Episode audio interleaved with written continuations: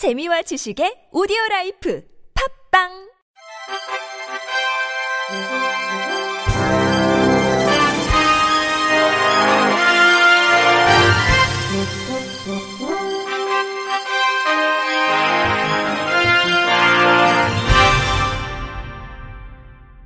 청취자 여러분 안녕하십니까?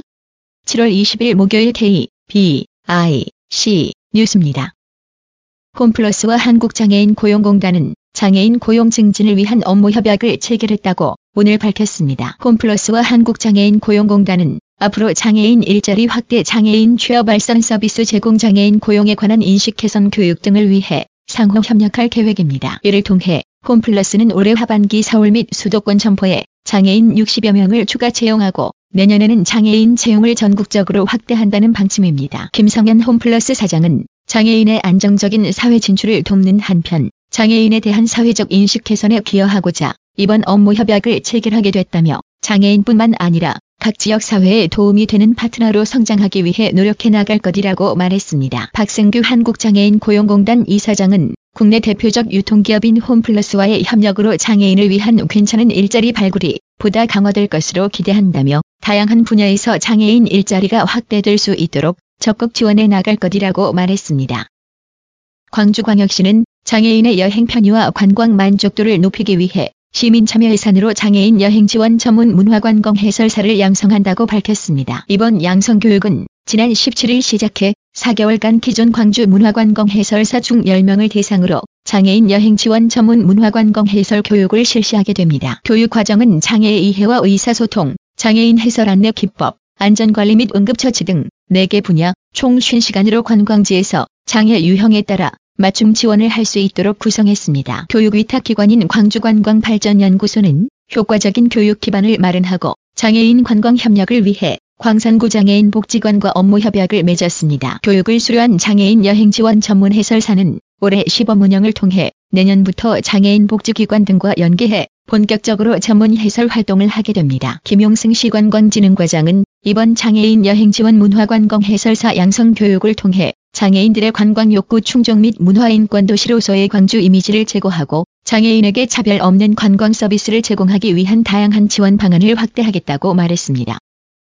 전북 남원시는 지역사회 인권 사각지대에 있는 장애인을 대상으로 인권 실태 집중 조사를 진행한다고 오늘 밝혔습니다. 조사 기간은 다음 달 16일까지며 시는 인권 침해 발생 가능성이 높은 중증 장애인을 대상으로 이번 조사를 진행합니다. 등록 장애인 중 실제 거주 여부를 확인하고 인권 침해가 의심되는 장애인의 경우 직접 방문해 확인하는 방식입니다. 인권 침해 사례가 발견되면 관련 기관에 신고하고 복지 서비스가 필요한 장애인의 경우 통합 사례 관리 대상자로 선정해 사후 관리를 할 예정입니다. 신체적, 성적 폭력이나 강제 노동, 경제적 착취가 장애인 인권 침해 사례, 비위생적 환경 등 적절한 보호를 받지 못하고 있는 유기와 방임 또한 인권 침해에 해당됩니다. 치료받지 못한 상처를 오랫동안 갖고 있거나 지나치게 굳은 살이 박인 손과 발, 마른 체형의 영양 부족 상태, 타인과의 접촉을 회피하고 눈치를 보거나 두려움을 갖고 있는 상태, 비위생적인 상태, 계절에 맞지 않는 의복 차림 등이 장애인 학대를 예측하는 징후입니다. 시 관계자는 중증 장애인은 인권 침해와 학대, 차별에 많이 노출돼 있어 지역사회의 관심이 중요하다며 장애인 인권 침해 사례 발견과 예방을 위해 노력하겠다고 말했습니다.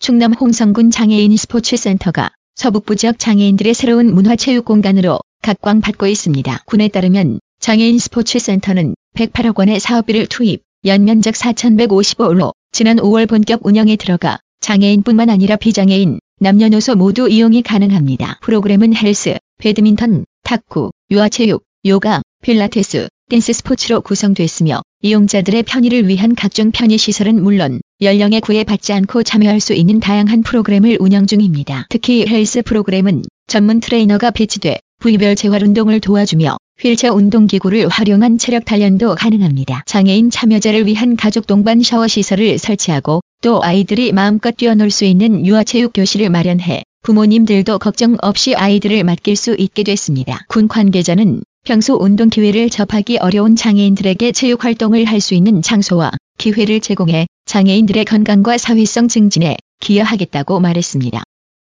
끝으로 날씨입니다. 내일도 밤낮 없는 폭염이 이어지겠고 대기 불안정으로 소나기가 내리겠습니다. 낮 최고 기온은 서울 33도, 대전 34도, 광주 35도, 대구 37도가 예상되고 밤에도 열대야가 나타나는 곳이 많겠습니다. 북쪽에서 장마전선이 남하하면서 늦은 밤부터 경기 북부와 강원 영서 북부에는 장맛비가 내릴 것으로 예상됩니다. 비의 양은 5에서 40mm가량이 되겠고 곳에 따라 돌풍과 벼락을 동반해서 내리는 곳도 있겠습니다.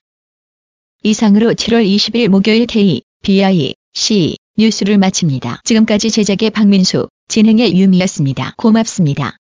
K, B, I, C